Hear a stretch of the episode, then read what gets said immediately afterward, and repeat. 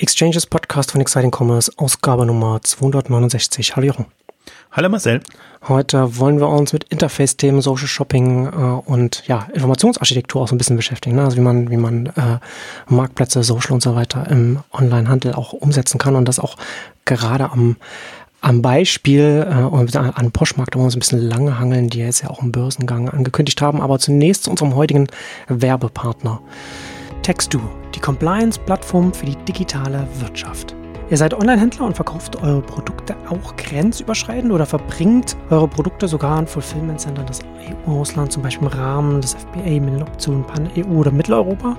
In diesem Fall wird nicht nur eure Finanzbuchhaltung deutlich komplexer, ihr werdet auch regelmäßig verpflichtet, euch im EU-Ausland umsatzsteuerlich zu registrieren und Umsatzsteuererklärungen abzugeben. Textu stellt euch eine vollständige API-basierte Plattform zur Verfügung, über welche diese Herausforderungen vollständig automatisiert abgebildet werden. Auch wenn ihr in drei, vier, fünf oder mehr EU-Staaten umsatzsteuerpflichtig seid, benötigt ihr immer nur einen Ansprechpartner. Textu mit Sitz in Hamburg. Textu erledigt die komplette Umsatzsteuerabwicklung im EU-Ausland, inklusive der Umsatzsteuerregistrierungen. Als offizieller Kooperationspartner der DATEV im Bereich Onlinehandel kann Textu auch problemlos 10.000, 50.000 oder mehr Transaktionen monatlich vollautomatisch verbuchen und damit auch eurem deutschen Steuerberater das Leben deutlich einfacher machen. Textu kann euch auch dann helfen, wenn ihr in der Vergangenheit im Ausland umsatzsteuerpflichtig geworden seid und euch bislang aber nicht darum gekümmert habt. Textu hat eine eigens entwickelte Schnittstellen zu allen relevanten Marktplätzen, also Amazon, eBay und so weiter, ERP-Systemen, Plenty Markets, JTL Bilby, Central und so weiter und auch zu den Shop-Systemen Shopify, Shopware und so weiter und so fort.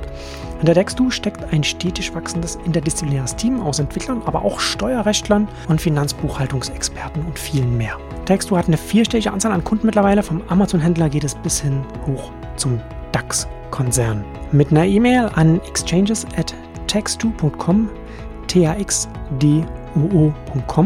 Mit dem Betreff Exchanges gibt es einen Rabatt für die ersten drei Monate und ein kostenloses Grundpaket, was einen Wert von mindestens 89 Euro pro Monat entspricht. Also Exchanges at textu.com. Textu, die Compliance-Plattform für die digitale Wirtschaft. Ja, Poshmark äh, wollen an die Börse gehen. Du hast ja auch auf Exciting Commerce drüber geschrieben mit einem GMV von 1,3 Milliarden US-Dollar. Wie sind denn die Zahlen einzuschätzen, die du da im Prospekt gesehen hast? Also die Zahlen sehen jetzt erstmal, wir hatten ja Wish als letztes, ah. sehen jetzt erstmal vergleichsweise gut aus. gut, das, sagt ja nicht viel aus im Vergleich zu Wish. Das ist ja, da ist ja die Messlatte sehr, sehr niedrig dann. das stimmt schon. Na, sie haben auf jeden Fall, sie haben haben es auch gedreht jetzt äh, zum Börsengangsquartal dann tatsächlich auch in positives Ergebnis. Ähm, Aber auf den üblichen Weg, Marketingkosten senken, um dann profitabel genau. zu sein. Ich denke auch zum Teil natürlich Corona-bedingt, dass es da ein bisschen Selbstläufer ist oder mehr Selbstläufer mhm. ist als üblicherweise. Ich finde, Secondhand ist auch so ein Thema, was durchaus da auch geht. Ich muss es immer so ein bisschen vergleichen. Es gibt keinen so wirklichen Vergleich, mit dem man es machen kann. Aber The Real Real ist, ist an der Börse, aber die sind natürlich in einem hochpreisigen Modesegment. Ähm, deswegen kann man sie so, sie unbedingt, ungefähr sind sie in einer Größenordnung, jetzt sage ich mal GMV-mäßig. Ähm, also sehr ungefähr. Aber natürlich, was die Preispunkte angeht und alles andere. Und man kann es nicht wirklich vergleichen. Deswegen möchte ich es auch gar nicht vergleichen. Und ich finde eigentlich, dass das Spannendere auch an, an Poshmark ist eigentlich deren Modell, ähm, was sie jetzt in den letzten Jahren aufgebaut haben. Und das war eigentlich der Grund, warum ich mich am meisten gefreut habe. Also neben dort der Schweiz, so das mein, mein Lieblingsbörsengang, weil man da einfach so ein bisschen Einblicke bekommt, auch ähm, wie, ist das Modell, wie ist das Modell konkret. Leider gibt es ja jetzt zum Börsengang noch keine Börsenunterlagen, aber der Prospekt ist vergleichsweise ausführlich, auch mit ähm, schicken Bildern und, und, und so ein bisschen Grafiken, also was man auch in der Präsentation dann erwarten würde. Und auch jetzt gibt's ja immer diese Roadshow Pitches, Pitches online, also gab's immer schon online, aber die sind halt jetzt sehr viel ausgefeilter. Also so kleine Filmchen werden dann eben gezeigt, wo es früher halt äh, eigentlich eher eine, eine klassische Präsentation war für die Investoren ähm, die man immer nur ein paar Tage sind, die man vor dem Börsengang online verfolgen kann. Auch da haben sie nochmal sehr schön dargestellt, im Prinzip, wie ihre Logik ist und sind eigentlich fast darauf mehr eingegangen, als auf die Kennzahlen, auch der CFO durfte ein bisschen was sagen, aber sie versuchen so ein bisschen dieses, sie nennen es ja Social Marketplace ähm, Modell zu propagieren. Ja. Muss man vielleicht noch dazu sagen, für alle, die das jetzt auf Exciting Commerce vielleicht nicht verfolgt haben, Poshmark äh, Secondhand Marketplatz mit Social-Funktionen oder mit, damit die Produkte dann entsprechend dann auch zirkulieren und man dann zu Aktivitäten kommt. Und ein Mobile Player. Das ist genau. auch noch der, der ja. Punkt. Also es sind jetzt ja auch die ersten Mobile. Davon gehe ich jetzt heutzutage aus, aber klar, das muss man vielleicht immer noch dazu sagen. Das sollte man jetzt immer mitdenken, wenn man heute von, von modernen Online-Handelskonzepten spricht. Ich meine, auch, auch, auch Mai Theresa geht an die Börse und das ist sicherlich doch hm. kein Mobile Player. Ja, okay. Also insofern, ja, also aber, ja. aber die wirklich die dedizierten, spannenden Mobile Player kommen jetzt und ja. ich würde es so ein bisschen in den Topf werfen, Pindodo und, und ähm, Poshmark und so. Und deswegen, wenn wir, wenn wir heute so sprechen, glaube ich, muss man auch, auch da einen Schwenk in die Richtung machen, weil es eben auch stark Richtung User-Engagement, Aktivierung der Nutzer geht. Und ähm, da Poshmark weist, e, verweist eben auch immer stolz auf seine Nutzungszeitenzahlen, also wie, wie, wie lange die, die Leute das nutzen. Hm. Jetzt ist, ist das Problem bei, bei Poshmark so ein bisschen, dass sie es natürlich auch äh, also das kannst du gar nicht nutzen, wenn du es nicht intensiv nutzt, nutzt. Also du kannst schon reingehen und dann kriegst du eben auch über, über Filter oder, oder Suche oder Personalisierung oder was auch immer deine Produkte. Aber lieber haben sie es natürlich, wenn da sehr engagierte Leute dabei sind, die das einfach auch, auch immer wieder nutzen, immer wieder zur Inspiration, am liebsten eben auch sowohl Verkäufer als auch Käufer sind und, und wirklich das quasi zu ihrer, ja, Hauptmodeplattform, sage ich jetzt mal, wird. Also natürlich das Ganze, was klassischerweise im Secondhand-Bereich propagiert wird, wird propagiert. Quasi, das ist Secondhand ist die Zukunft und da kauft man in erster Linie ein und dann ergänzt man das mit, mit neuen Produkten in irgendeiner Form noch. Was ich bei Poshmark auch spannend finde, ist, dass sie tatsächlich ähm, schon den Weg gehen. Also wir haben ja mal so eine Ist Secondhand Kingmaker Ausgabe hm. gemacht, ja. wo wir so gesagt haben, im Grunde, wenn es Secondhand-Plattformen gelingt, da ein interaktives Modell hinzubekommen, sind sie prädestiniert, einfach auch noch neue Ware mit reinzunehmen. Bei, bei Poshmark ist es ein bisschen immer so, kommt immer so von, von hinten. Da heißt Neuware natürlich nicht Neuware, sondern Produkte, die noch mit Etikett mhm. verkauft werden. Mhm. So, so haben sie dann auch die Möglichkeit, natürlich auch Neuware reduzierter zu verkaufen ja. und bieten auch das alles an. Also ich habe jetzt vorhin nochmal nachgeguckt, auch Wholesale Service. Also du kannst auch, also sie haben ja dann wirklich so wie eBay dann Seller, die da verkaufen, die das mehr oder weniger hauptberuflich machen oder einen mhm. starken nebenberuflichen Aspekt, so dass sie dann auf Wholesale-Ware und auf, auf andere Produktpools zurückgreifen können. Und es geht nicht nur darum, den eigenen Kleiderschrank quasi auszuräumen. Äh, sagen Sie da im Prospekt was, wie da die, wie wieder die prozentuale Verteilung ist? Ob, nee, Sie sagen nur, dass, dass es das gibt und ja. achso, wie viele Verkäufe es. Äh, nee, was, wie viele professionelle Verkäufe? Nee, nicht, nicht wie viele Verkäufe, sondern wie viele von den Verkäufern dann entsprechend professionelle sind, die, die das in einem anderen Modus betreiben als jetzt die äh, normale Verkäuferin, die jetzt ihren, ihren Schrank leert. Nicht, dass ich mich erinnere, also bei einem Shopify würde das natürlich extrem machen, ja. ähm, aber die, die propagieren eigentlich eher quasi, dass jeder Käufer auch Verkäufer wird, tendenziell, und dass sie sich die Quoten angucken. Und, und wenn man sich die Zahlen anguckt, dann, dann, dann, dann stimmt das ja auch. Ne? Sie haben ja in den Zahlen, da haben sie 6,2 Millionen aktive äh, Käufer und 4,5 Millionen äh, Verkäufer. Ne? Also das ist ja dann, da hat man natürlich dann schon Überschneidungen, logischerweise. Ja, wie, wie bei eBay auch, wie bei Etsy auch und, und bei anderen auch, wobei Etsy ist jetzt wieder ein Sonderbeispiel, aber da ist es auch fast schon so, ähm, dass das, ich meine, das ist, das zeichnet das Engagement eigentlich aus, dass, dass die Grenzen verschwimmen in dem Bereich und das finde ich ja durchaus auch das Spannende. Also, um deine Frage nicht zu beantworten, nein, ja. aber, okay. aber sie legen sehr den Fokus auf das andere ähm, Element, ähm, dass sie eben eine, äh, also in beide Richtungen quasi sich, sich positionieren, hm. profilieren wollen und auch beide, jetzt hätte ich fast gesagt, einspannen für den Zweck. Also, weil das ist so das, also es gibt auch einen schönen Artikel äh, bei, bei Wired, wo, wo sie das mal aus einer anderen Sicht dargestellt haben, wie frustrierend oder wie aufwendig es ist, sagen wir einen neutralen Begriff, es äh, ist bei Poshmark zu verkaufen, weil man wirklich sehr aktiv sein muss. Und sie haben das, es ist ja so spannend gerade, die ganzen Börsengänge sind ja alles ähm, in Anführungszeichen Ausländer oder sagen wir Migranten, die das gestartet haben. Also von von Wish jetzt bis bis dort über DoorDash jetzt bis bis jetzt hm. auch ähm, Poshmark von von dem Inder, ich glaube bin gar nicht sicher, aber ich glaube, der ist sogar ein gebürtiger Inder, der dann äh, in, in die USA entweder mit den Eltern oder, oder ähm, alleine gegangen ist. Und wo sie dann als Referenzbeispiel immer dann auch sagen, das ist ja immer das Schöne, wenn sie da die, die, die Gründer haben, dass die immer von ihrer Heimat noch erzählen. Mhm. Und der ist natürlich äh, indisch mit Markt Bazaar und so interaktiv am Markt verhandeln und allen drum und dran ja.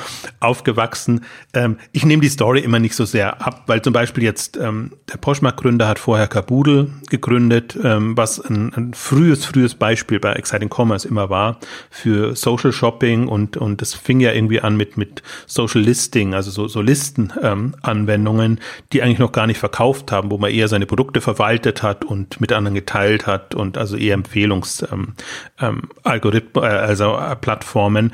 Ähm, da war Kabudel eigentlich ein frühes gutes Beispiel ist sehr früh dann an, an Hearst, an den Verlag verkauft worden und dann irgendwann natürlich untergegangen, wie eigentlich alle, die aus der Generation mh, hm, stammten, weil das Prinzip auch nicht funktioniert hat und weil einfach Produkte sich nicht sehr so sehr eignen. Also es waren halt damals, waren wir eher noch in der MySpace-Welt und mhm. ganz, ganz andere Geschichten. Also es war schon innovativ und wegweisend, aber es war noch nicht so kombinierbar. Und ich glaube halt, zwei Effekte sind ja dann gekommen oder was, was Poshmark eben geschickt macht, im Unterschied zu anderen Secondhand zu setzen und Mobile zu setzen. Ich glaube, Mobile hat da nochmal sehr viel vorangebracht. Ja. Und jetzt auch, ich meine, MySpace war noch ein Webangebot, ähm, Facebook und die anderen dann, äh, also Facebook ist auch nicht aus Mobile gestartet. Facebook ja auch, die haben ja dann erfolgreich den, den Wandel dann geschafft, an den viele nicht geglaubt haben, als sie an die Börse gegangen sind oder nicht geglaubt haben, dass sie das schaffen werden. Aber das glaube ich auch. Also das ist natürlich schon sowas, wenn wir gerade mal so Social redet ähm, und was ja schon den Wired-Artikel hast du ja schon erwähnt, wo man dann natürlich dann relativ viel Busy Work ist, wo man dann so Listings wieder neu einstellen muss und so weiter und dann so viel machen muss. Das funktioniert natürlich nur, wenn man das irgendwie auch schnell mal zwischendrin, äh, schnell mal auf dem Smartphone machen kann oder da mal schnell auch sich inspiriert oder als, als, als Käufer äh, was liked oder was anguckt oder wenn, wenn einem langweilig ist irgendwas. Was ich ja schon ganz oft gesagt habe. Das ne, Mobile lässt sich natürlich vielleicht, wenn man den Computer immer dabei hat in der Hosentasche, vielleicht auch in die kleinen Momente des Lebens so reinbringen, wenn einem langweilig ist, da mal schnell reinzugucken, statt sich 2005, 2006 an den Laptop setzen zu müssen und dann jetzt zu denken, jetzt, jetzt will ich mich inspirieren lassen. Das kann, das geht natürlich auch, aber das, da ist natürlich der, der, der erreichbare Markt sehr viel kleiner, weil das natürlich ein ganz anderer, ganz anderer Kontext ist, wenn man sich an den Laptop setzt, als wenn man einfach schnell das Smartphone rausholt und die App aufmacht. Also, wenn man jetzt mal, das fand ich sehr schön, es war jetzt nicht eine direkte Gegenrede oder Widerrede, sondern, sondern indirekt, wie, wie äh, Poshmark dieses Prinzip ähm, fokussiert und dass sie sagen, wir wollen, also Engagement wird belohnt und wir wollen von dem Prinzip nicht weggehen. Das sagt die Verantwortliche explizit auch nochmal in dieser, dieser äh, Investorenpräsentation. Und hm. deswegen fand ich das, fand, fand ich interessant, weil ich glaube, das sind so die zwei, da treffen zwei Welten aufeinander. Jetzt der auf Effizienz getrimmte Verkäufer jetzt vor allen Dingen. Bei den Nutzern, glaube ich, ist gar nicht so sehr, sondern es geht schon darum, inspirieren und Zeit zu verbringen und einfach Neues zu entdecken. Und ähm, Poshmark, das sagt, äh, es muss gepusht werden. Also sie, sie hat das Wort circulating verwandt, was, was natürlich mhm. im, im, im Second-Hand-Bereich doppeldeutig ist, aber sie meinte wirklich circulating auf der Plattform, dass die Produkte immer wieder aktiviert werden müssen, dass sie immer wieder ähm, in, in, den, in die Streams der anderen, der Follower oder, oder auch, auch die anderen Stream-Möglichkeiten, die man hat, gepusht werden müssen. Und das ist für, für Anbieter, die für viele Produkte haben, natürlich sehr aufwendig, weil das ist quasi ihre, ihre Nebenbeschäftigung oder Hauptbeschäftigung, ja. das wieder zu aktivieren. Du hast halt mehr Aufwand pro dann verkauften Item, dass du, dass du dann los wirst, da hast du mehr Arbeitsaufwand dann da drin hängen. Und für Poshmark ist das natürlich sinnvoll. Ne? Man will ja als Marktplatz, als Plattform, du musst ja die zwei, du musst ja die zwei Seiten irgendwie glücklich machen. Und da ist natürlich wichtig, dann auch die, für die Plattform mehr wichtig oder wichtiger, die Käufer glücklich zu machen. Und da spannen sie die Verkäufer eben stärker an, um da die Aktivität reinzubekommen, sodass die Käufer das nicht aufmachen und dann weiß ich nicht, eine, Geisterstadt sehen, sondern dass da halt was passiert, dass da Action ist und dass sie wiederkommen. Und das ist natürlich dann, das ist, ja, auch so, so, so ein, das ist ja schon ganz interessant, dass natürlich so jede Plattform oder jeder Marktplatz hat ja am Anfang das Henne-Ei-Problem. Da haben wir hier ja auch schon oft drüber geredet. Wie bekommt man das ganze Ding überhaupt zum Laufen? Und da muss man halt auch die, die, die Seiten oder die eine Seite motivieren, die andere Seite dann äh, zu engagen, damit es mit reinzubringen. Und es hat natürlich schon interessante Effekte, ne? wenn man das in Wired liest und an anderen Stellen liest, dass dann die potenziellen Verkäufer, Verkäuferinnen dann tendenziell natürlich dann da, da auch ausbrennen, was auch nicht verwunderlich ist. Absolut. Also die Frage ist dann so ein bisschen, kann man das nicht äh, semi-automatisieren oder irgendwas machen? Also wenn man jetzt mal davon ausgeht, ein, ein Verkäufer wird ja ohnehin immer seine Produkte wieder, wieder pushen ähm, und es werden immer dieselben sein und was er halt losbringen muss. Aber im Prinzip, das, das Prinzip ist ja und insofern macht das schon ein bisschen Sinn. Also Porsche mag sich natürlich, ähm, du pushst das und krieg, kommst dann in die Kanäle rein und dann am liebsten sollte es natürlich sofort gekauft werden und spontan impulsgetrieben mhm. ähm, sich das jemand schnappen, weil das ist ja schon das Schöne am, am Second-Hand-Bereich. Die Produkte gibt's halt nicht x-fach und wenn da irgendwie was ähm, Tolles dabei ist, zu einem würdigen Preis, sage ich jetzt mal, ähm, dann ist das natürlich auch attraktiv. Also das ist in der, in der abstrakten Form, in der Theorie so, dass die Poshmark-Idee und, und die Philosophie, die sie propagieren, und ähm, das finde ich auch nachvollziehbar. Also das ist ja ein bisschen das Problem, wenn man mal ein bisschen schwenkt, was, was, was ein Ebay, was, was so klassische Kleinanzeigenportale etc. haben. Die haben halt da ihr starres Produktsortiment, das sich nicht bewegt, das nicht lebt und das entweder muss es suchen, man muss nach einem speziellen Produkt mhm. suchen und dann findet man das natürlich auch und bekommt dann die entsprechenden angebotenen Listings. Ähm, oder sie bleiben halt da und dümpeln da vor sich hin das Interessante ist ja dann, dass es da ja auch diese ähnlichen Aktivitäten dann gibt. Ne? Wenn man dann, wenn, wenn Verkäufer dann auf eBay, eBay Kleinanzeigen, gerade die, die, die, privaten Verkäufer oder wie auch immer, die, die Dinge, die man nicht los wird, die nimmt man wieder raus äh, und stellt sie nochmal neu rein. Ne? Da gibt's ja, das ist ja dann auch diese Aktivität dann auch da. Es ist dasselbe Prinzip. Damit man dann eben wieder in den Suchen dann wieder, wieder als, als neues, neues Listing auftaucht, weil man sonst eben zeitlich dann einfach äh, verschwindet auf den hinteren Seiten. Wenn du so beschreibst, kann man das sogar bei, bei Poshmark ja positiv beschreiben, dass man sagt, okay, das ist nicht neu einstellen, sondern es ist aktivieren. Das, ja. Und dann, dann, dann ist es wieder da und, und es ist wieder präsent. Aber vor dem Hintergrund betrachte ich es so ein bisschen. Also das ist so ein bisschen, ich glaube, die, die Herausforderung, vor der der klassische Handel steht, der klassische Onlinehandel steht, diese starren stehenden Sortimente. Und diese Produktbezogenheit, die bringt auf Dauer nichts. Und der, der Schwenk wird ja sein, es geht Richtung Plattform und die Plattformen, die das hinbekommen, werden einfach super attraktiv sein. Und da ist für mich jetzt Poshmark so ein herausragendes Beispiel, dass ich sage, an dem kann man es jetzt zum Beispiel mal durchdeklinieren und sich das angucken. Und die haben alles, was wir auch zum Beispiel in der Mobile Visions Ausgabe gemacht haben oder in den letzten Ausgaben von der, der Mobile-Ausgaben. Sie haben das alles drin. Also sie geben sich sehr viel Mühe, den, den Feed hinzubekommen mit Follow, Retweeten, hätte ich jetzt gesagt, also weiter äh, äh, empfehlen, etc., solchen Geschichten. Sie haben jetzt auch Stories reingenommen. Sie, sie, sie versuchen auch Live-Komponenten. Sie haben mhm. Partys, äh, wo sie versuchen, themenorientiert zu bestimmten Zeiten dann einfach Leute zusammenzubringen, damit sie da kaufen. Was, wie, wie muss man sich die Posh-Partys vorstellen? Das sind so Live-Shopping-Events, wo dann die Verkäufer und Käufer dann so äh, in, in Themen da so zusammengebracht werden oder, oder was, was passiert da?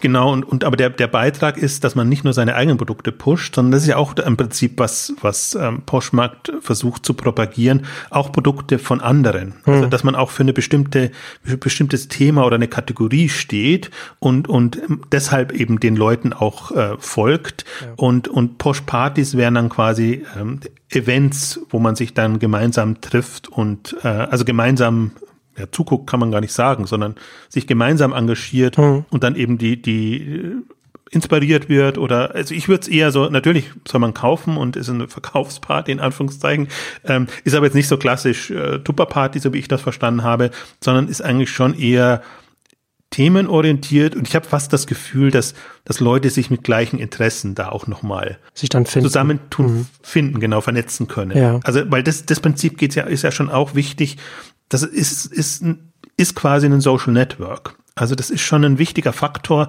und die, die Personen sind aktiver Teil dieser ganzen ähm, Poshmark-Struktur und das, also ein paar Punkte habe ich jetzt ja schon erwähnt gehabt oder hatten wir schon erwähnt gehabt und da kommen eben noch mehr dazu. Also je aktiver du bist, je, je äh, äh, altruistischer du bist, umso besser ist es. Jetzt aus Poshmark-Sicht propagiert, gibt natürlich da auch wieder die anderen Beispiele, jetzt zum Beispiel im Artikel, die sagen, als ich das aufgehört habe, ist mir viel besser gegangen. Also im Grunde sehr egoistisch, egozentrisch da seine Pro Produkte zu äh, propagieren und, und dieses andere, was ja, vielleicht funktioniert es unter, unter Marketing-Gesichtspunkten. Ist im Prinzip ja so ein bisschen so wie, wie baust du dir bei Instagram oder bei anderen eine, eine Followerschaft auf.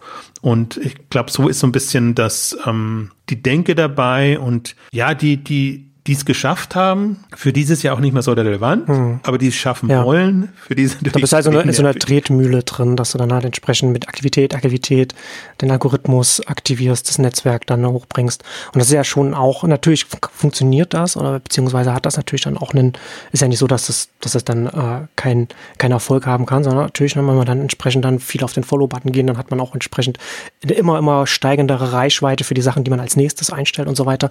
Aber es ist, äh, ist interessant, dass wir da jetzt hier gerade äh, darüber sprechen, äh, auch, dass diese, dass man natürlich auch eine Balance als Marktplatz oder, oder Verkaufsmarkt, Netzwerkanbieter dann auch finden muss, sodass dann die, dass die Aktiven, die Verkäufer, Verkäuferinnen dann nicht ausbrennen, weil das gleiche Thema, ich habe es neu jetzt erst gesehen, ich habe es noch in meinem Instapaper noch nicht gelesen, ähm, wer hatte das denn? Ich glaube, Hunter Walk, so, so, so ein Risikokapitalgeber, hat darüber geschrieben, dass äh, Instagram und, und YouTube und so weiter auch darüber nachdenken müssen, wie sie, wie sie verhindern, dass, dass ihre Influencer ausbrennen. Weil das bei, bei den Influencern auch alles, genau weil du ja schon gerade den Vergleich schon gezogen hast, das ist da ja auch so ein Thema. Ne? Du musst halt ständig aktiv sein, du musst die Story befüllen, du musst, du musst wieder neue Sachen äh, machen, weil wenn du, wenn dein Input auf der Plattform zu selten kommt, dann fällst du halt zurück wenn das nächste irgendwann wiederkommt, ne? weil da steht weil, weil das Engagement-Level deiner Follower dann einfach niedriger ist.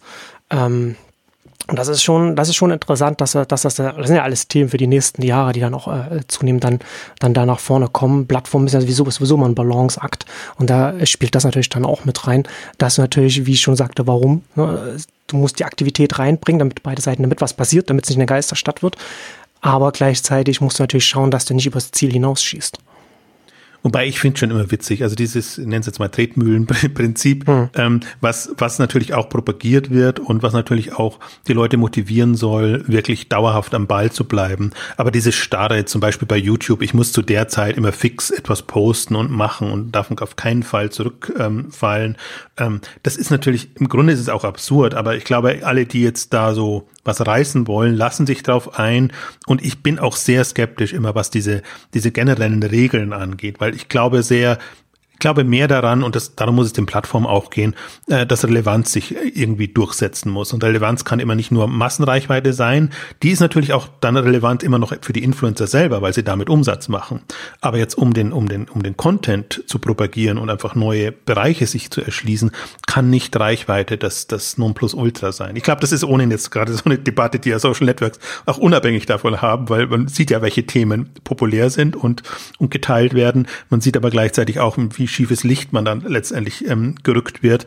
Und äh, ich sehe es genauso. Ich glaube, das ist in den nächsten Jahren zu lösen und da ist irgendwie so ein so eine Mischung ähm, zu finden, wie man das hinbekommt. Aber das ist gerade das der Spagat, in dem man sich so ein bisschen bewegt. Also ich glaube, dass man das auch sehr, man könnte es auch alles sehr, sehr sinnvoll und effizient nutzen, dann, hm. wenn man eben Zeit und Ruhe und Muse hat.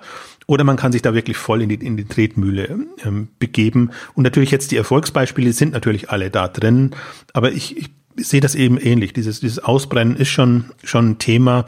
Und es kann ja nicht das Ziel sein, dass die Leute das dann ein, zwei, drei Jahre machen und dann irgendwann keine Lust haben. Oder, oder einfach, äh, ja, einfach nervlich auch, auch nicht ja. mehr. Wobei ich glaube, wobei ich glaube, dass, dass, dass das schon ein Aspekt ist, der jetzt noch eher noch am Rand stattfindet und, und äh, wahrscheinlich in, in vier, fünf Jahren frühestens dann wirklich tatsächlich dann wirklich sehr relevant äh, werden wird, wenn man da ein bisschen weiter fortgeschritten sind. Ich muss halt in diesem in diesem Zusammenhang immer daran denken, was Kevin Kelly mal gesagt hat, dass alles, was wir jetzt äh, sehen, diese ganzen Modelle, diese ganzen was, was man online umsetzen kann, dass alles noch Prototypen sind. Ne? Wir stehen ja immer noch ganz am Anfang, was das alles angeht. Und wir sehen ja jetzt, ne, aber gerade wenn wir jetzt mal schauen, was du am Anfang im Social, Shop, äh, im Social Shopping Bereich auf Exciting Commerce drüber geschrieben hast und was wir heute sehen. Also an manchen Stellen sind wir nicht viel, weit, viel weiter gekommen, aber an anderen Stellen hat man heute schon selbst, zumindest als professioneller Beobachter, sage ich jetzt mal, als Analyst, Analysten wie wir, ein sehr viel besseres Verständnis oder, oder ein Bild davon, was funktionieren kann, was nicht funktionieren kann, welche, welche Sachen drin sein müssen, wo, wo ich schon vorhin schon sagte, wo, wo ein Balanceakt ist, wo man, wo man die Sachen ein bisschen ausbalancieren muss, was man vor, man vor 15 Jahren noch sehr viel mehr im Nebel gestoch, gestochert hat. Und das ist auch so ein Thema, was dann auch äh, noch viel näher rankommt. Aber um vom, von Poshmark vielleicht mal äh, zum, kurz ein bisschen wegzukommen, ähm, ich fand das äh, interessant, ich habe hab mich auch dran gedacht, Ähm, ich hatte äh, letztes Jahr, oder im Herbst war das, da hat ja Zalando dann auch äh, seine, es erlaubt, dass man den Brands dann folgen kann. Ne? Und da ist mal genau das gleiche, genau das gleiche Thema, ne? dass man auch versucht, andere Wege zu finden, wie man, wie man das Produktsortiment dynamischer machen kann und dann auch äh, zu schauen, wie kann man auch gewisse Modelle oder gewisse das, was die Menschen auch von anderen Stellen kennen, was sie von Instagram kennen, von vielleicht ein paar von Twitter oder von Facebook und, und so weiter. Man kann etwas folgen und dann bekommt, dann ist man dann näher dran, dass man das in, in die Zalando Haupt-App reinbringt. Und da haben sie natürlich auch das Problem, ne? da gibt es dann so ein paar Brands und die müssen dann, die fangen dann vielleicht an, was zu machen. Und da kannst du nicht einfach da hast du auch dieses Henne-Ei-Problem. Ne? Du kannst ja nicht einfach sagen, okay, jetzt hast du hier eine, ein, ein, ein Segment oder, oder ein Teil der App, ein Reiter, wo du raufgehst und das ist jetzt dein Brand-Feed, sage ich jetzt mal. Und da hast du jetzt irgendwie die, die, den zwei Brands, denen du folgst und die posten da jeweils einmal im Monat was oder so. Ne? Da hast du halt, da verschwendest du halt sehr viel Real Estate in, in deiner App. Und da stehen sie natürlich auch so vor so einem Problem. Und interessanterweise haben sie ja dann einfach äh, das, ich sage mal in Anführungszeichen, die Lösung von Zalando war, man kann den Brands folgen und man weiß aber nicht, was dann passiert. Also es hat halt niemand irgendwie, also das, das Interessante ist ja, dass der zuständige Produktmanager im Corporate Interview bei Zalando selbst nicht mal sagen konnte, was dann, also Ne, da kam, da kam auch nichts äh, in, in dem. Das fand ich ganz interessant. Hatte ich da bei mir darüber gesch äh, geschrieben. Ich hatte das auch so ein ähm, Check-offs Follow-Button, habe ich das genannt. Da, ich glaube, das haben viele Leute nicht verstanden, weil ich auch nicht, weil ich auch nicht verlinkt habe, worum es da ging. Hatte ein paar Mitglieder hatten bei mir gefragt, weil ich das als Analyse gepostet hatte. Das äh, bezog sich auf äh, Chekhovs Gun. Äh, Anton Chekhov ist ein, ein Theaterautor, ist das gewesen, der, der Theaterstücke geschrieben hat und der hat gesagt, wenn man im ersten, im ersten Akt eine Waffe einführt, dann muss die im zweiten oder dritten muss, muss, muss die abgefeuert werden. Ne, also, und das ist halt so Chekhovs Follow-Button. So, dass, also, wenn du auf Follow klickst, dann muss halt auch irgendwas passieren. Ich hab, und das ist ja hier nicht der Fall gewesen bei Zalando. Ähm, haben da ein paar Brands gefolgt und äh, ich glaube dann so ein paar Wochen, Monate später oder sowas habe ich dann mal so einen Push bekommen, dass so, dass so ein Brand, dem ich folge, dann jetzt irgendwas gemacht hat. Aber das, also man kann sich darüber lustig machen und es ist auch schon ein bisschen, ein bisschen unbeholfen, wie Zalando da äh, versucht, da so etwas langsam einzuführen. Aber es ist natürlich auch was ich versucht habe, jetzt ein bisschen zu zeigen, auch schwer. Ne? Solche wenn man, wenn man auch schon gerade ein bestehendes großes Angebot hat und sich genau überlegen muss, wie man die wenigen Pixel, die man auf dem Smartphone hat, irgendwie zuteilt. Was man, was man macht, ist ja alles ganz, ganz wertvoll, um, um, um dann entsprechend, was man dann da so anbietet. Ähm, wie bringt man das dann rein, ohne dass man dann irgendetwas einführt, wo die Leute erstmal mit dem Kopf schütteln, weil da eben das noch ganz am Anfang steht, weil man eben das Henne-Ei-Problem hat, dass das erstmal anlaufen muss. Und das ist schon, äh, ja, das ist, aber es ist ja die ganz klassische äh, Herausforderung immer bei Plattformen oder Marktplätzen oder allem, was, sage ich jetzt mal, von, von dynamischen Aktivitäten lebt.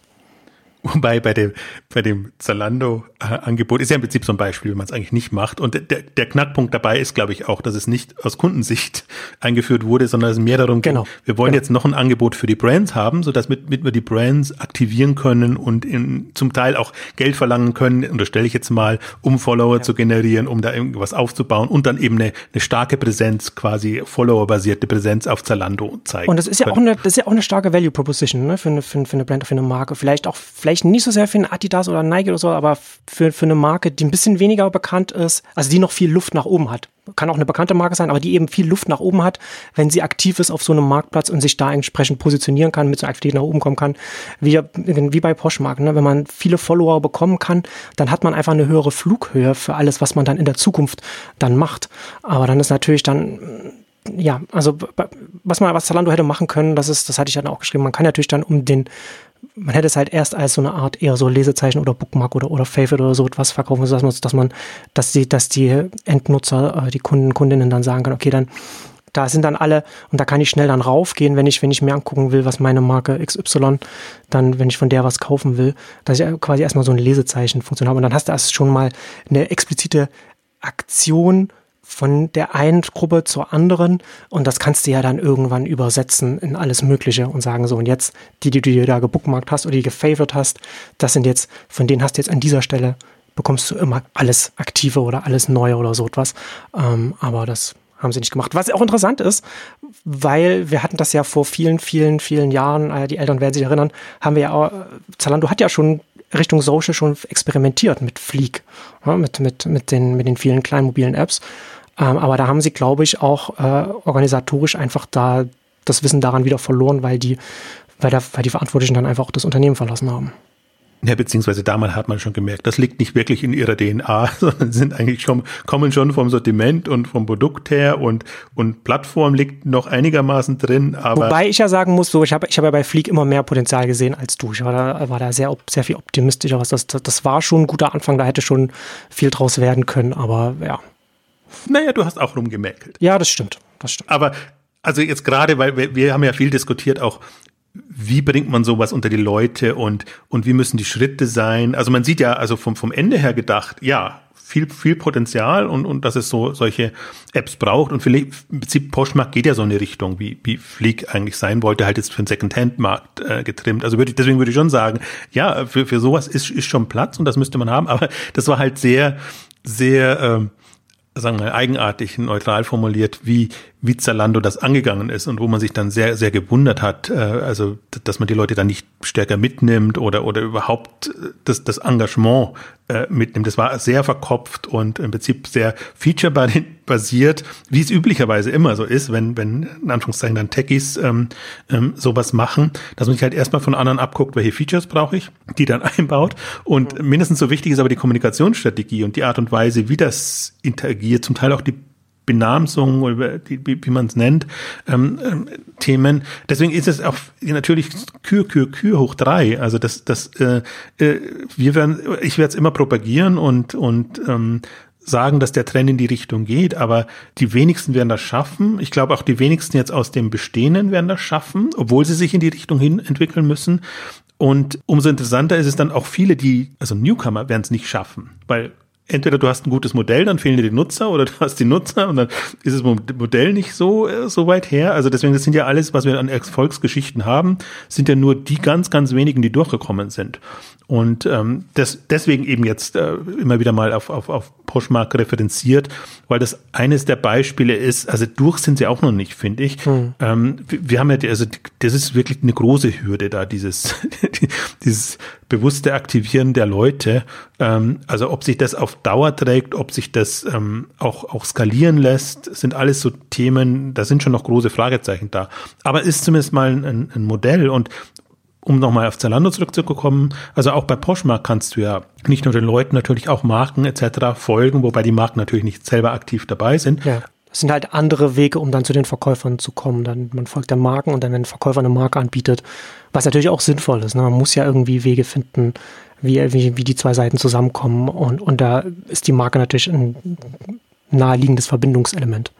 Aber es geht halt alles immer darum, wie bekomme ich einen vernünftigen Feed zustande, wie, wie lebt der Feed auch, äh, wie komme ich da weiter. Also es sind alles Fragen, mit denen sich natürlich jemand anders nie befasst. Also da kann man ja schon froh sein, wenn jemand seine Produkte nicht einmal im Quartal oder einmal zur Saison reinstellt, sondern schrittweise dann Woche für Woche etc., damit so ein bisschen Neuheitenaktivität ähm, da ist. Das ist schon Kühe jetzt im klassischen E-Commerce, würde ich jetzt mal sagen. Und ähm, da ist es natürlich nochmal sehr viel extremer, aber macht es natürlich auch attraktiver. Und das ist dieses, ich wollte nochmal kurz auf dieses Zirkulieren zurück, zurückkommen, weil das ist das eine Moment wirklich auf der Plattform zirkulieren, Produkte immer wieder aktivieren und, und reinspülen in die, in die Kanäle, in, in die Streams. Das andere, finde, hat, hat Poshmark auch sehr gut gelöst, dass man natürlich auch Produkte, die man einmal gekauft hat, sehr schnell wieder verkaufen kann. Also da geht's fast schon so in, in ähm, Produkte oder, oder Klamotten in der Regel ja nur zeitweise zu nutzen. Also da haben wir ja auch eine, eine Ausgabe gemacht oder das zumindest in der erwähnt, wenn wir, wenn wir sagen, auch, auch einen Digitech Galaxus war es damals, ähm, die das quasi eingebaut haben, die Produkte, die man dort gekauft hat, kann man jederzeit eigentlich wieder reingeben, äh, hm. Preis festsetzen oder Preis festsetzen lassen und dann ist es wieder, zirkuliert es wieder in Anführungszeichen. Ähm, und das haben sie eigentlich mit einem Repost, deswegen kannte ich vorher ja. nicht bei, bei Retweet Repost sagen. Ja. Repost ja. ist bei denen eigentlich gekaufte Produkte wieder in den, in den äh, Kreislauf. Ist natürlich auch, ist natürlich auch sehr, sehr schön für Poshmark. Also zum einen haben natürlich dann die, die Käufer dann, wenn man weiß, okay, ich kann es jetzt relativ unaufwendig das dann auch wieder verkaufen, dann ist natürlich dann auch die Hemmschwelle geringer, um etwas zu kaufen. Und mit jeder Transaktion haben sie natürlich, nehmen sie natürlich auch ihre Gebühren wieder ein. Absolut. Also deswegen, das ist, aber das ist das Schöne. Deswegen bin ich hm. auch ein, bin gar nicht so ein Fan von Secondhand, was die Produkte angeht, sondern ich bin Fan von Secondhand, was die Möglichkeiten angeht, Produkte wieder zu aktivieren und, und eigentlich ganz andere Modelle zu fahren. Dann stelle ich mir immer vor, wie kann man da jetzt aber Neuware mit, mit reinbringen und, und das so, so integrieren. Deswegen, da möchte ich noch kurz anmerken, wir haben ja mit, mit, mit Tarek Müller ausführlich über das Secondhand-Thema gesprochen, bei About You und wie About You das angeht. Wo du aber siehst und der auch schöne Gedanken dabei hat und, und, und wie das sein kann, wo du aber merkst, das ist eine sehr produktorientiert, produktzentrierte Sichtweise. Quasi das, was an Secondhand-Ware da ist, in das Gesamt About You-Angebot reinzunehmen und je mehr, desto besser, weil natürlich die Wahrscheinlichkeit sehr gering ist, wenn du alles nur einmal hast, ähm, dass, dass man, dass das wirklich äh, in Gang kommt. Aber in keinster Weise anders gedacht. Also so, hm. deswegen auch, auch jetzt bei About You zum Beispiel als Marktplatzkonzept damit eingebunden in so ihren klassischen Prozess. Und das ist eigentlich das, den Sprung, den ich mir erwarte jetzt von, von, also von Neuware plus Secondhand versus Secondhand plus Neuware. Dass quasi ich Secondhand getriebene Modelle habe, die dann auf andere Art und Weise dieses Sortiment ja. reinbringen. Weil man da von einer anderen Ausgangsposition kommt und einem anderen Mindset und dann und auch schon eine andere, ganze andere Architektur des Marktplatzes natürlich hat, die man auf etwas anderes dann übersetzt oder, oder äh, expandieren will. Also man expandiert immer von der einen Seite von neuem Ware zum Secondhand und dann kommt man natürlich klar, ne, wie du sagst, mehr von, vom Produkt selbst. Und beim Secondhand kommt man natürlich dann, wie wir jetzt ja hier, hier drüber schon gesprochen haben, aus, aus einer entgegengesetzten Richtung oder aus einer, nicht entgegengesetzt, aber einer ganz anderen Richtung. Hm. Deswegen glaube ich, das ist so ein bisschen die Gefahr, wie, wie immer, wenn was Neues entsteht und das versuchst du ins Alte zu integrieren, ähm, ist immer die Gefahr, dass das Neue einfach das Alte integriert und mehr Zukunft hat. Ähm, deswegen folge ich viel der Argumentation jetzt von, von Tarek und About, aber auch Zalando, wie sie das jetzt integrieren recht viele andere Möglichkeiten haben sie nicht, aber sie müssen durchaus wahrnehmen, dass da komplett neue Player hm. entstehen. Hm. Und wir haben jetzt, also das ist jetzt noch nicht an der Börse, Depop kommt noch, äh, vielleicht irgendwann mal, ist wäre jetzt noch so ein Kandidat jetzt in dem Second-Hand-Bereich. Äh, ThreadUp kommt, aber ThreadUp habe ich so eher in der Schiene drin, ähm, im klassischen Kleinanzeigen-Marktplatz-Modell. Da erwarte ich jetzt nicht so wirklich äh, Extravagantes in dem ganzen Social-Kontext. Die gibt's natürlich auch noch alle, aber die würde ich jetzt mal so ein bisschen abwerten, also nach unten runterstufen, so rum sozusagen, äh, im Vergleich zu, zu, zu einem Poshmark, die halt über Social getrieben arbeiten. Wie gesagt, Poshmark und Depop, das wäre jetzt für mich so eine Kategorie. Und wenn noch was anderes aufpoppt und irgendwie an die Börse will, dann äh, gucke ich mir das auch immer genau unter den Kriterien an. Deswegen finde ich auch vieles eigentlich unspannend. Das ist dann so lame Secondhand, so wie es lame E-Commerce gibt. Äh, auch ein Mai Theresa ist jetzt vergleichsweise unspannend im Vergleich zu einem Farfetch zum Beispiel. Farfetch kann man kritisieren, aber die machen sehr viel mehr und, und sind als Plattformplayer einfach schon mal anders, anders wahrzunehmen. Und so versuche ich das abzustufen. Deswegen befassen wir uns jetzt auch hier in den Exchanges meistens mit denen, die so ein bisschen was, was anderes machen und in eine andere Richtung gehen. Ein Thema haben wir jetzt noch gar nicht angesprochen, sollten wir aber auch noch darauf eingehen. Ähm, wir hatten es in der Mobile Visions äh, Ausgabe besprochen oder ich habe auch Beiträge Ende 2019 drüber gemacht. Jetzt was, wenn äh, also entweder E-Commerce schafft es, einen vernünftigen Feed hinzubekommen oder die populären Feed-Anbieter, also Instagram, WhatsApp und wie sie alle heißen, schaffen es in E-Commerce ähm, einzusteigen. Und damals haben die alle nur angekündigt und äh, gab ja, haben wir auch schon erwähnt, zig Versuche jetzt über die letzten, mhm. die ganzen Social-Jahre, zehn Jahre. Nichts hat geklappt, alles ist wieder eingestampft worden. Und äh, jetzt sind die aber alle mit ihren Angeboten online gegangen und zum Teil ja auch ihre, ihr Interface äh, entsprechend umgebaut, so dass man eigentlich sehr prominent auch shoppen kann auf den ähm, Themen. Ich bin immer noch nicht, ich bin immer noch nicht so weit, dass ich sage, habt Angst vor dem, was da kommt. Aber ich finde schon bemerkenswerte Initiativen. Also äh, ich muss mich immer noch, eigentlich am meisten muss ich immer noch spotten äh, über, über das WhatsApp-Angebot, äh, wenn, wenn da die Produktdatenbank dann dahin geklatscht wird und dann kann man ja. halt da Produkte suchen und entsprechend reinnehmen. Ja. Das ist ja das ist der, der übliche Fehler, den man, den man oft gesehen hat. Da, das ist äh, sehr interessant, dass sie das machen.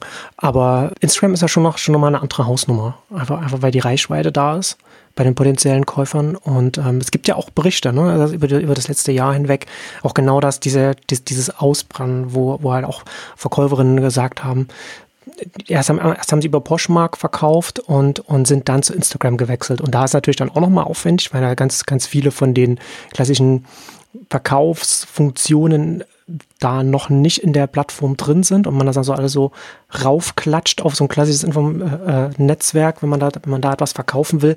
Aber da der für viele sich das einfach gelohnt hat zu wechseln, weil natürlich dann die potenziellen Käuferinnen und Käufer natürlich sehr viel mehr sind und man dann sehr viel schneller dann auch etwas verkauft bekommt, auch wenn man dann da ständig dann äh, Privatnachrichten hin und her schicken muss auf, auf Instagram und dann vielleicht auch nicht beim Verkauf dann selbst auch nicht den Schutz hat, den man hat, wenn man es direkt über so eine Plattform verkauft, also sowohl auf Käufer als auch Verkäufer, wenn das alles nativ auf der Plattform abgebildet ist. Aber äh, das ist schon auch nochmal so ein, so ein Thema für die nächsten Jahre dass man solche, solche Marktplätze oder ähm, ich habe neulich habe ich einen Artikel gelesen von, von einem, ähm, das fand ich auch ganz interessant, die haben von, von einem Risikokapitalgeber, die haben das mal ganz äh, kategorisiert und die sprechen von diesen Angeboten wie Poshmark und so weiter, sprechen sie von Marktnetzwerken, also Netzwerke, die, also Marktplätze, die wie Netzwerke agieren. Äh, und das werden wir in den nächsten Jahren sehr viel stärker sehen. Das kommt jetzt gerade so hoch, diese ganze Creator, Passion Economy und Influencer und so weiter, was da alles damit reinfließt. Auf der Marktplatzebene heißt das aber auch, dass sehr viel mehr Wettbewerb zwischen den Marktplätzen stattfindet. Und das ganz Interessante fand ich da auch, und hatte einen Artikel das mal von einem Jahr oder so gelesen, äh, in dem diese Verkäuferinnen da auch gesagt haben, dass sie quasi erst über Poshmark überhaupt auf die Idee gekommen sind, ihres, ihr Secondhand online zu verkaufen und dann aber frustriert waren damit und dann, also sie haben das quasi gelernt dieses Verhalten, dieses Verkaufsverhalten und sind dann damit aber dann zum größeren Instagram gegangen.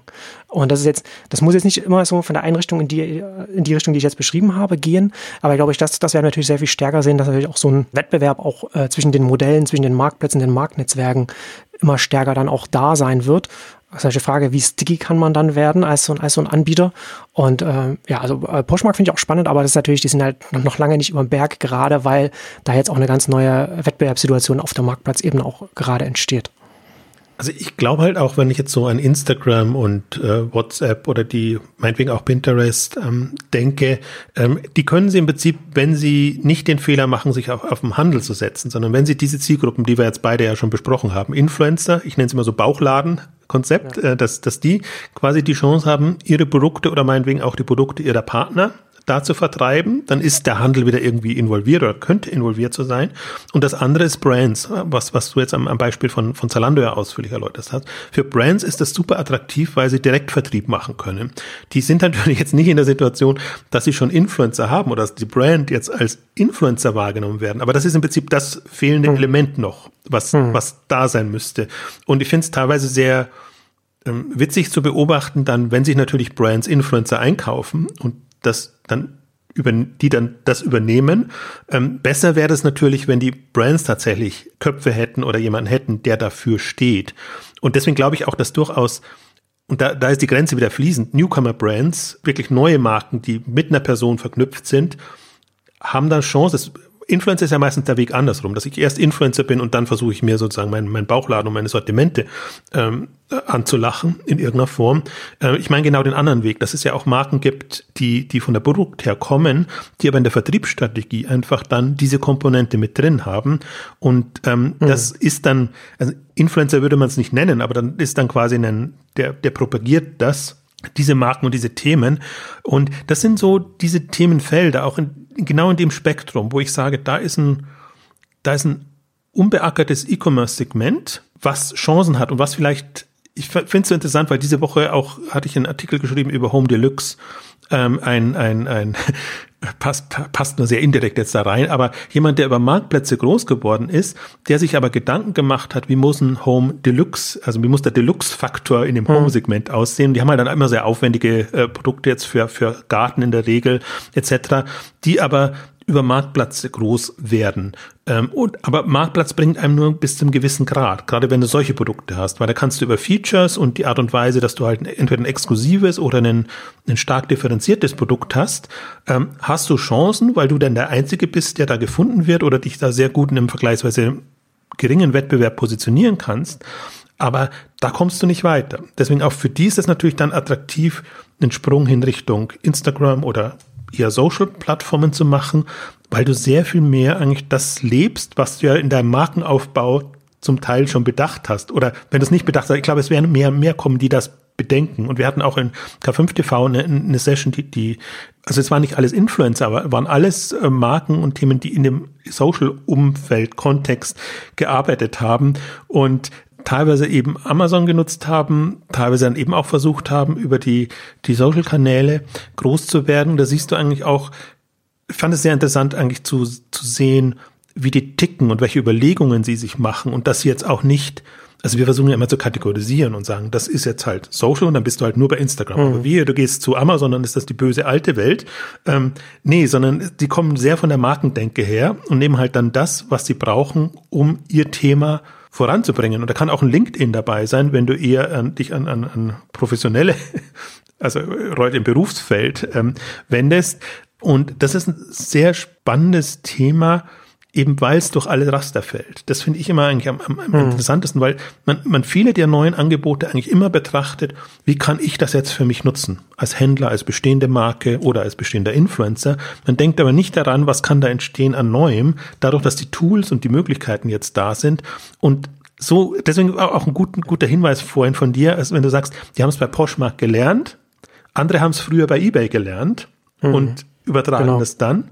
Oder wir hatten noch einen anderen Fall, andere haben es in China gelernt und kommen jetzt äh, und versuchen quasi die, die Social-Plattformen ähm, in, in, ja. in, im Westen, in Anführungszeichen, äh, zu erobern. Und das, das ist schon, sind spannende Phänomene und ich glaube, man muss, muss sich vergegenwärtigen, dass das jenseits des klassischen abgetrennten Handels passiert. Das ist alles Wettbewerb, aber die konkurrieren nicht direkt. Und da, da würde ich auch sagen, also für mich ist es noch keine Welle, aber da sehe ich sozusagen die Anfänge jetzt einer, einer Welle hochkommen, die kann in 15, 20 Jahren äh, groß sein oder ich vermute fast, dass sie groß sein wird. Ja, sehr konservativ ja. gedacht.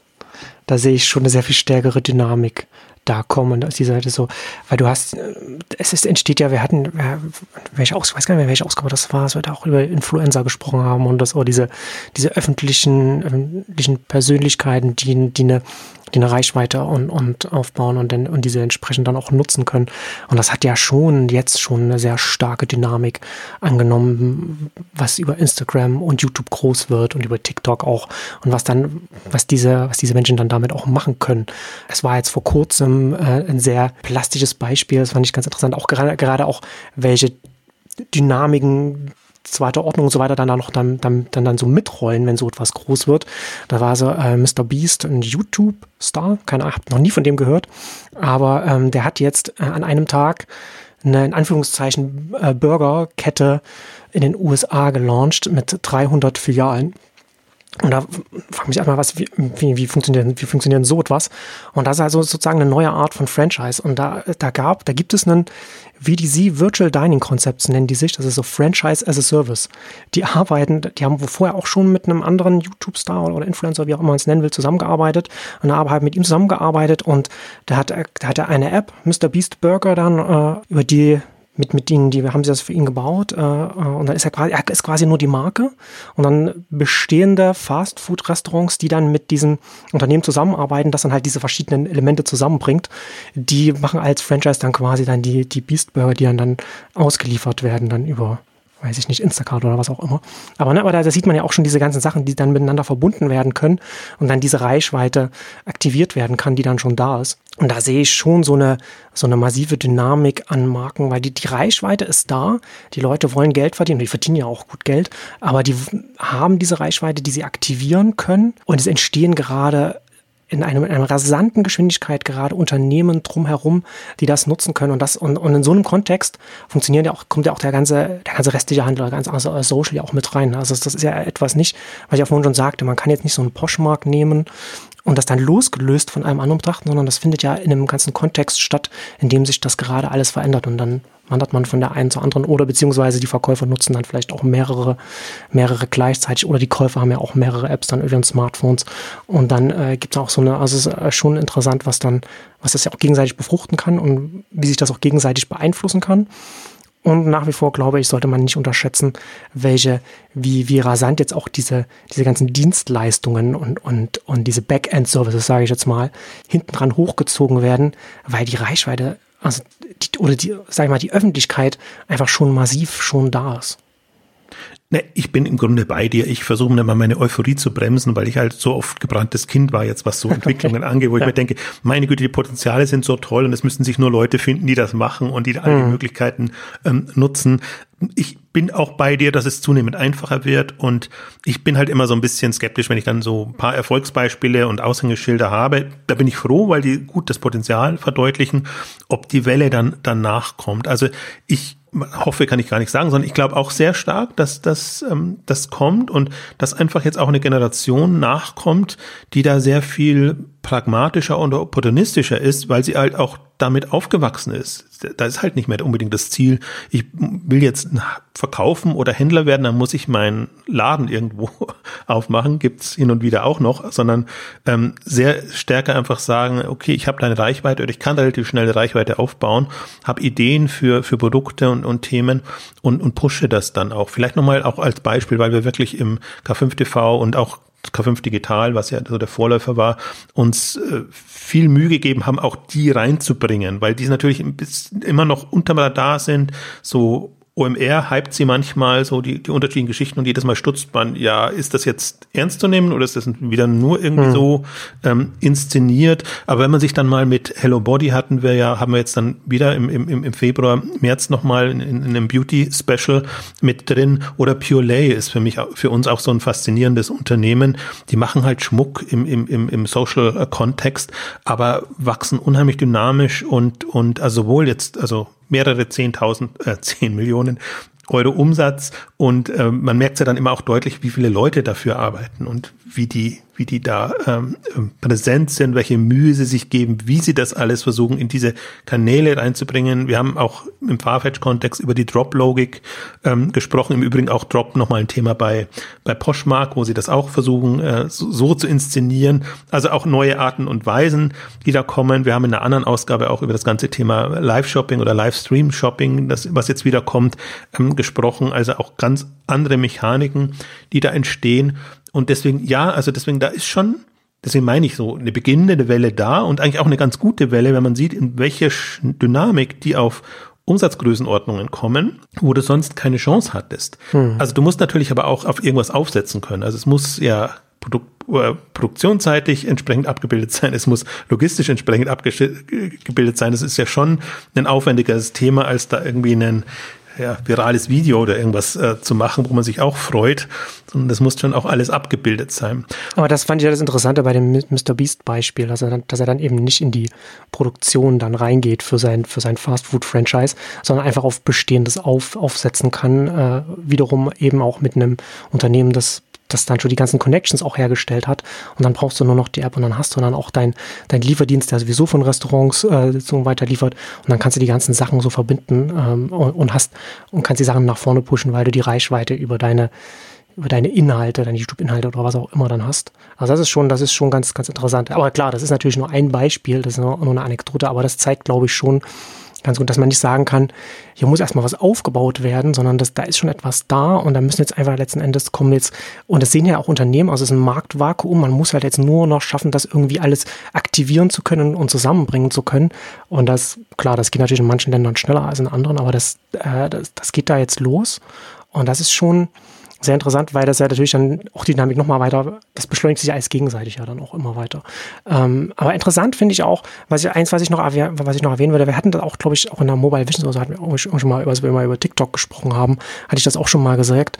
Ähm, TikTok ist ja das schnellst wachsende Netzwerk gewesen, auch weil sie, weil sie auch inhaltlich oder also intern, sage ich jetzt mal, mit dem Algorithmus alles, alles sehr viel richtig machen. Aber sie konnten auch so schnell wachsen, weil sie einfach die Distribution von Facebook und Twitter und so weiter auch benutzt haben dass man schnell von da dahin teilen kann und da äh, TikTok weiter bekannt werden kann. Und sie haben auch Werbung geschaltet und so weiter. Und das ist ja auch nochmal interessant für alle Marktplätze oder alles, was so Richtung Social Shopping geht. Wie kann ich denn das alles aktivieren, was da schon da ist? Also wie kann ich denn die Leute dazu bringen, mich auf Instagram zu bewerben oder, oder, oder ihre, ihre Präsenz mehr, ihre Präsenz auf, auf Instagram, TikTok, Twitter und so weiter, da wo sie aktiv sind, da zu bewerben, um das dann alles auch noch mitzunutzen, was jetzt schon da ist, was halt auch vor fünf, sechs, sieben, acht Jahren noch gar nicht so stark war, geschweige denn vor zehn. Das ist ja auch nochmal eine ganz andere, ganz andere Situation, ganz anderer Kontext, in dem nochmal eine, eine Dynamik reinkommen kann, wie man als Marktplatz hochkommen kann. Gibt natürlich dann auch, ich glaube, bei, bei Wish war das, ne? Die hatte ich dann auch ihre, die sich dann, die sich das dann auch bezahlen lassen, dass sie, dass sie beworben werden, dass sie, dass, dass sie die, den Händlern anbieten, ihre Wish-Listings dann auch auf Facebook zu bewerben und so weiter. Das geht natürlich auch, äh, aber ja. Auch Wish hätte nicht so viele Downloads und alles. Die haben das halt früh genutzt. Genau, Wish ist ja auch ein Beispiel. Aber genau. Ich würd, würde auch sagen, das ist alles Huckepack ähm, und das sollte man bedenken.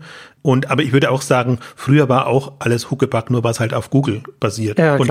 Google war halt nicht social und das ist social, deswegen ist die Dynamik nochmal ähm, viel, viel größer. Und das spielt jetzt in Social Shopping auch nochmal rein. Ne? Wenn du 2005, da kannst du halt nicht Social Shopping und, und, und Google Huckepack geht halt nicht so super gut. So, äh, aber jetzt kann man natürlich Social auch wiederum auf den anderen Social Networks Huckepack dann groß werden, wenn man da, wenn man es da schafft, so eine, so eine, so eine intrinsische Motivation trifft es nicht so richtig, aber wenn man eine Motivation hinbekommt, die der internen Logik des eigenen Marktplatzes hilft, wenn das, wenn das nach außen getragen wird.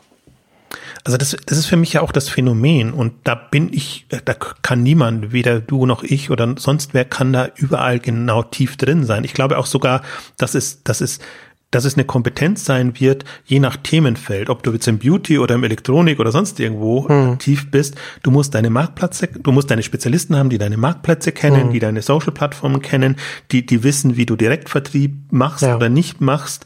Und ähm, das, das ist, das ist alles, also das, das ist geht in Richtung Kür. Das andere, vieles war halt im E-Commerce Pflicht. Deswegen finde ich es momentan auch so irritierend, wenn, wenn Digitalisierungsstrategien heißen für den stationären Handel, du machst jetzt einen Online-Shop oder du bist jetzt auf den Marktplätzen präsent, stellst deine Produkte da ein. Ich bin ja, ich bin ja da, man muss ja immer, ich finde ja, dass es, dass es sehr sinnvoll ist, dass man in Deutschland immer, wenn irgendwo Digitalisierung steht, es einfach mit Modernisierung ersetzt und dann weiß man, das ist genau das ist es dann. Das reicht ja. Aber ich will den Punkt machen, dass wir halt jetzt, wir sind zehn Jahre, 15 Jahre, 20 Jahre zum Teil bei bestimmten Themen weiter und das Wissen ist da und ist gewachsen und die, die Newcomer haben das Wissen oder wissen, wie sie sich das sehr schnell aneignen.